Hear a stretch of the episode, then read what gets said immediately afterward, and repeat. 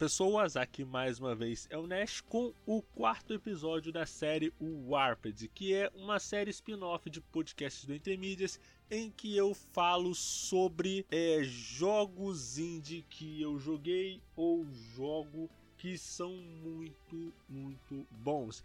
E essa semana vamos com um episódio é, especial, que é provavelmente um dos meus jogos indies favoritos de uma desenvolvedora brasileira, o Chroma Squad que é uma gigantesca homenagem aos Power Rangers, aos Mighty Morphin Power Rangers. Mas será que ele consegue se manter apenas com a nostalgia ou ele tem um gameplay realmente divertido e desafiador? Vocês vão descobrir isso logo após o comercial do nosso mais novo parceiro. Segue a fita aí. Gente, vocês sabiam que agora o Entre Mídias faz parte da Podcasters Unidos? Porra. O que? Você não conhece a Podcasters Unidos ainda? Ah, meu querido, você tá por fora do negócio. A Podcasters Unidos é um perfil no Instagram que junta perfis de podcasters. Tem podcast de anime, tem podcast de jogos, tem podcast de livros, podcast de filmes. A Podcasters Unidos reúne e cria um grande catálogo onde ela ajuda e dá um suporte para os podcasters que estão começando agora. Então, você, amigo que tem um podcast e está começando ainda, passa lá na Podcasters Unidos. E até para você que não tem um podcast e está querendo uma indicação de conteúdo para ouvir. A Podcaster Unidos tem os melhores integrantes. É podcast de todos os tipos para todos os gostos. É só você seguir no Instagram, podcastersunidos.com. E agora vamos continuar a nossa programação normal.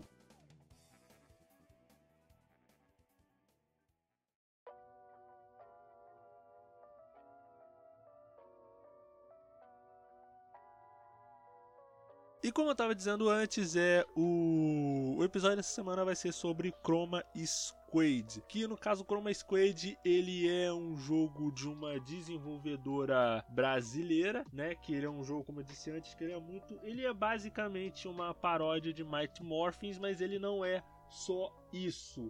Ele é um jogo que mistura um RPG estratégico com é, gerenciamento de recursos e tem uma parte lá que tem um sistema de jogo de, de luta, de mecânica de jogo de luta, que eu admito que talvez se não seja tão bom. Ele não é ruim, mas ele fica aquém do esperado, sabe? E cara, ele é um jogo muito divertido, muito, muito, muito divertido, em que a gente segue é um grupo, um grupo de dublês, né? Que eles é eles eram dublês do, de um grupo de Super Sentai, certo? E eles são muito aficionados por Super Sentai, essa parada toda de Mighty Morphin Rangers e tudo mais. Então eles tinham um chefe abusivo, né? Que era o chefe da, da, da produtora do, do programa. Então eles decidem sair e criar a sua própria produtora. E no caminho eles fazem episódio, no momento é uma parada meio que começa muito é precário e você vai subindo de nível à medida que vão passando os episódios. E o mais interessante é que a parte do RPG tático, né, que no caso é uma parada que funciona muito. Eu acho que se você jogou algum RPG tático, é Final Fantasy Tactics, Advance Wars ou algum jogo desse daí, você vai saber mais ou menos do que eu estou falando.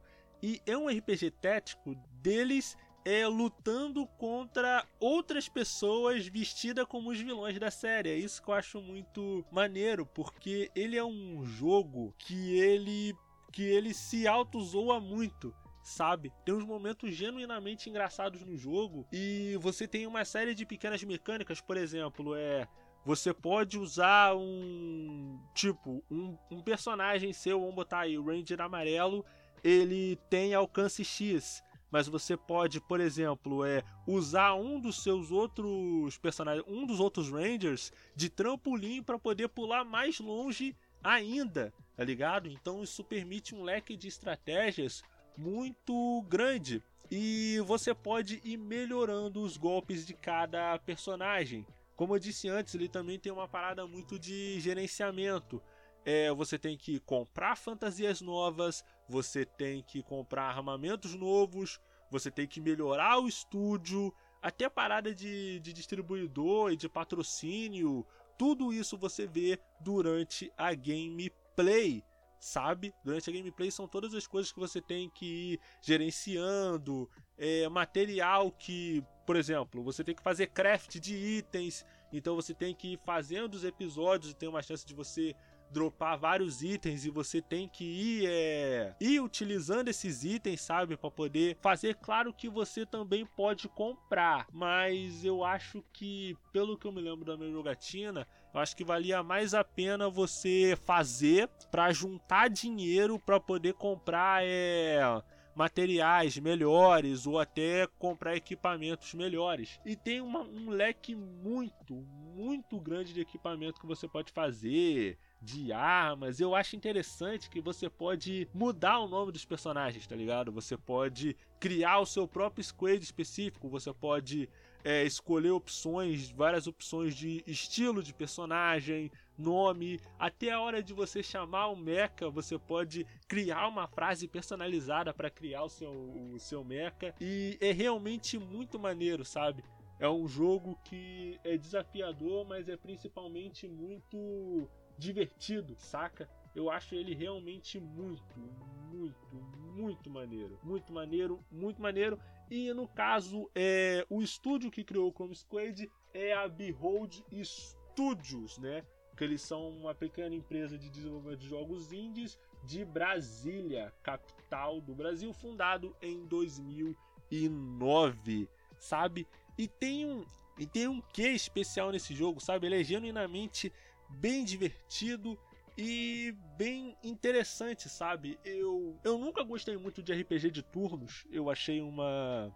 Eu acho um estilo que é particularmente can, é, me cansa, sabe? Eu sempre fui muito mais um cara de Metroidvania e RPG de ação, tipo God of. Não, acho que God of War não é tanto um RPG, ele é mais um hack and slash com elementos de, desse tipo, sabe? Eu sempre preferi jogos de ação, é hack and slash, Metroidvania, é, plataforma, mas os RPGs táticos eles sempre me chamaram a atenção de certa forma, sabe? É, o Advance Wars, eu joguei o 1 e o 2, e o Chrome Squad que eu, eu me apaixonei por esse jogo porque ele é genuinamente muito, muito divertido, mas ele não é perfeito. Como eu disse, é a parte dele que é a parte mais fraca é a parte de luta, sabe? Que no caso, no final de cada episódio, né? Quando você derrota todos os monstros, cumpre todos os pré-requisitos, você vai para a batalha com o robô gigante. E eu acho interessante que até esse robô gigante você consegue customizar os golpes dele, sabe? Mas o problema é quando você vai para a parte de gameplay de lutar, que no caso ele não funciona como, por exemplo, um, um jogo de luta, é como a gente conhece. Ele não é ele é 2D, mas você não pode, é, por exemplo, é, ir para frente, para trás, botão, botão, C, golpe especial, não sei o que. É, ele funciona num sistema de turnos. Então, no caso, por exemplo, ele tem uma barrinha que vai indo e voltando. E no seu turno, se você bater no ponto certo da barrinha, você consegue dar um golpe. Mas se você, por exemplo, quando você está jogando defendendo, quando o monstro vai te atacar, a barrinha, que ela vai indo do verde pro vermelho, mais ou menos aquela coisa que você já conhece, né? Aquela barrinha do verde pro vermelho, se você acertar o verde, você consegue esquivar. E eu acho essa parte da gameplay, ela talvez um pouco cansada, talvez. É porque eu acho que não é, que não fica tão bem, pelo menos a minha opinião particular, né, de jogador casual de jogos.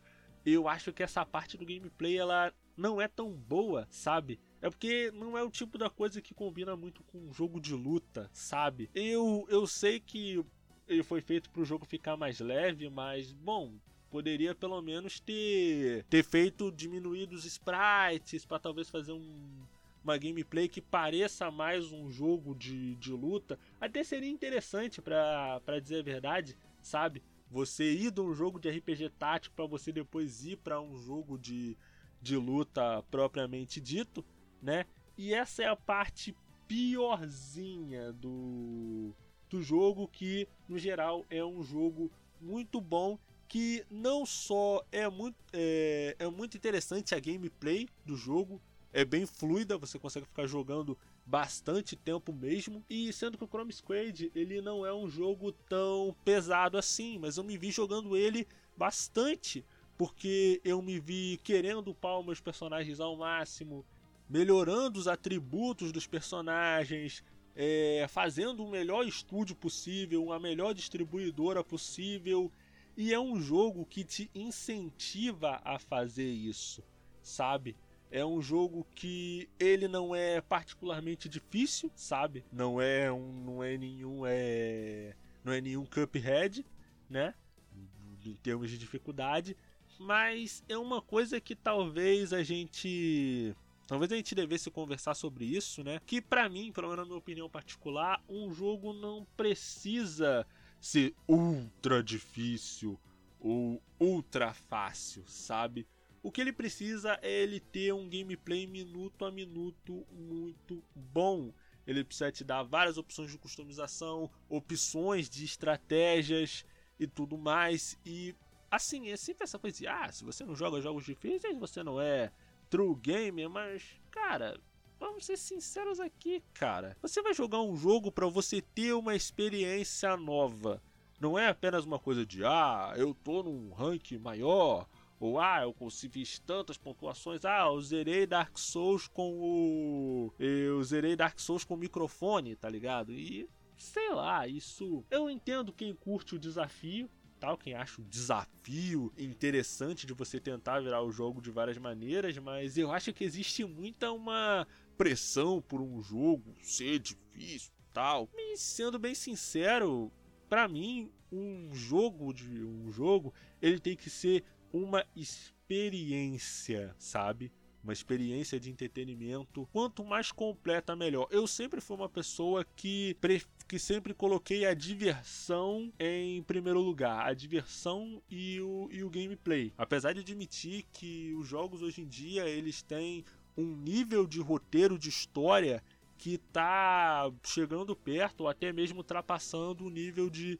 livros ou filmes, sabe? Mas e, e, é uma, e é uma parada muito maneira na realidade, tá ligado? Porque num livro ou num filme você tá imergido, mas o jogo ele te dá o ele te dá a oportunidade de você ser o centro das coisas, de você estar tá sendo o centro da ação mesmo, sabe? Você é o protagonista, você não está vendo o protagonista agindo, você é o protagonista e o que você faz tem impacto direto dentro da história, sabe? Eu acho que é uma imersão realmente muito grande, saca? E essa toda essa coisa de ah, os jogos estão, estão muito fáceis, ah, antigamente os jogos eram difíceis. E gente, vamos ser sinceros, os jogos antigamente não eram difíceis por uma questão de oh, nossa, eu vou fazer um jogo difícil porque somente os verdadeiros jogadores vão conseguir virar esse jogo, ulala.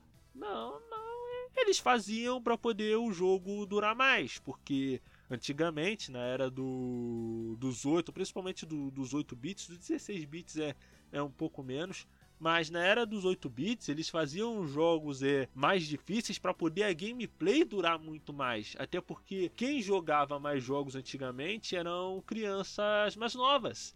Então eles tinham que fazer um jogo intencionalmente difícil para poder o jogo poder durar mais e a e quem está jogando levar mais tempo para terminar. Porque na época, né, eu posso estar sendo um pouco polêmico agora, mas antigamente nós não éramos tão exigentes com relação a jogos, sabe? Com relação a jogos a gente não era tão é, tão exigente assim. Tendo uma, tendo uma gameplay legal, um cenáriozinho maneiro, a gente já tava jogando bem, tá ligado? Tanto que muitos jogos hoje em dia eles não envelheceram tão bem.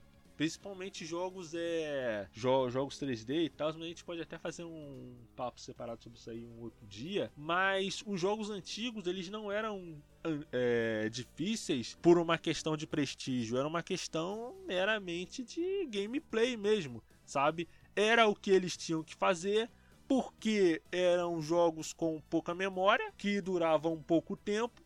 Então, se eles não fizessem um desafio à altura, né, o jogo, as pessoas iam jogar aquilo em questão de umas duas ou três horas e iam ter que fazer outro jogo. E naquela época o jogo levava tempo para ficar pronto, sabe? Claro que isso não quer dizer que isso é um salvo-conduto para os jogos eles serem excessivamente fáceis.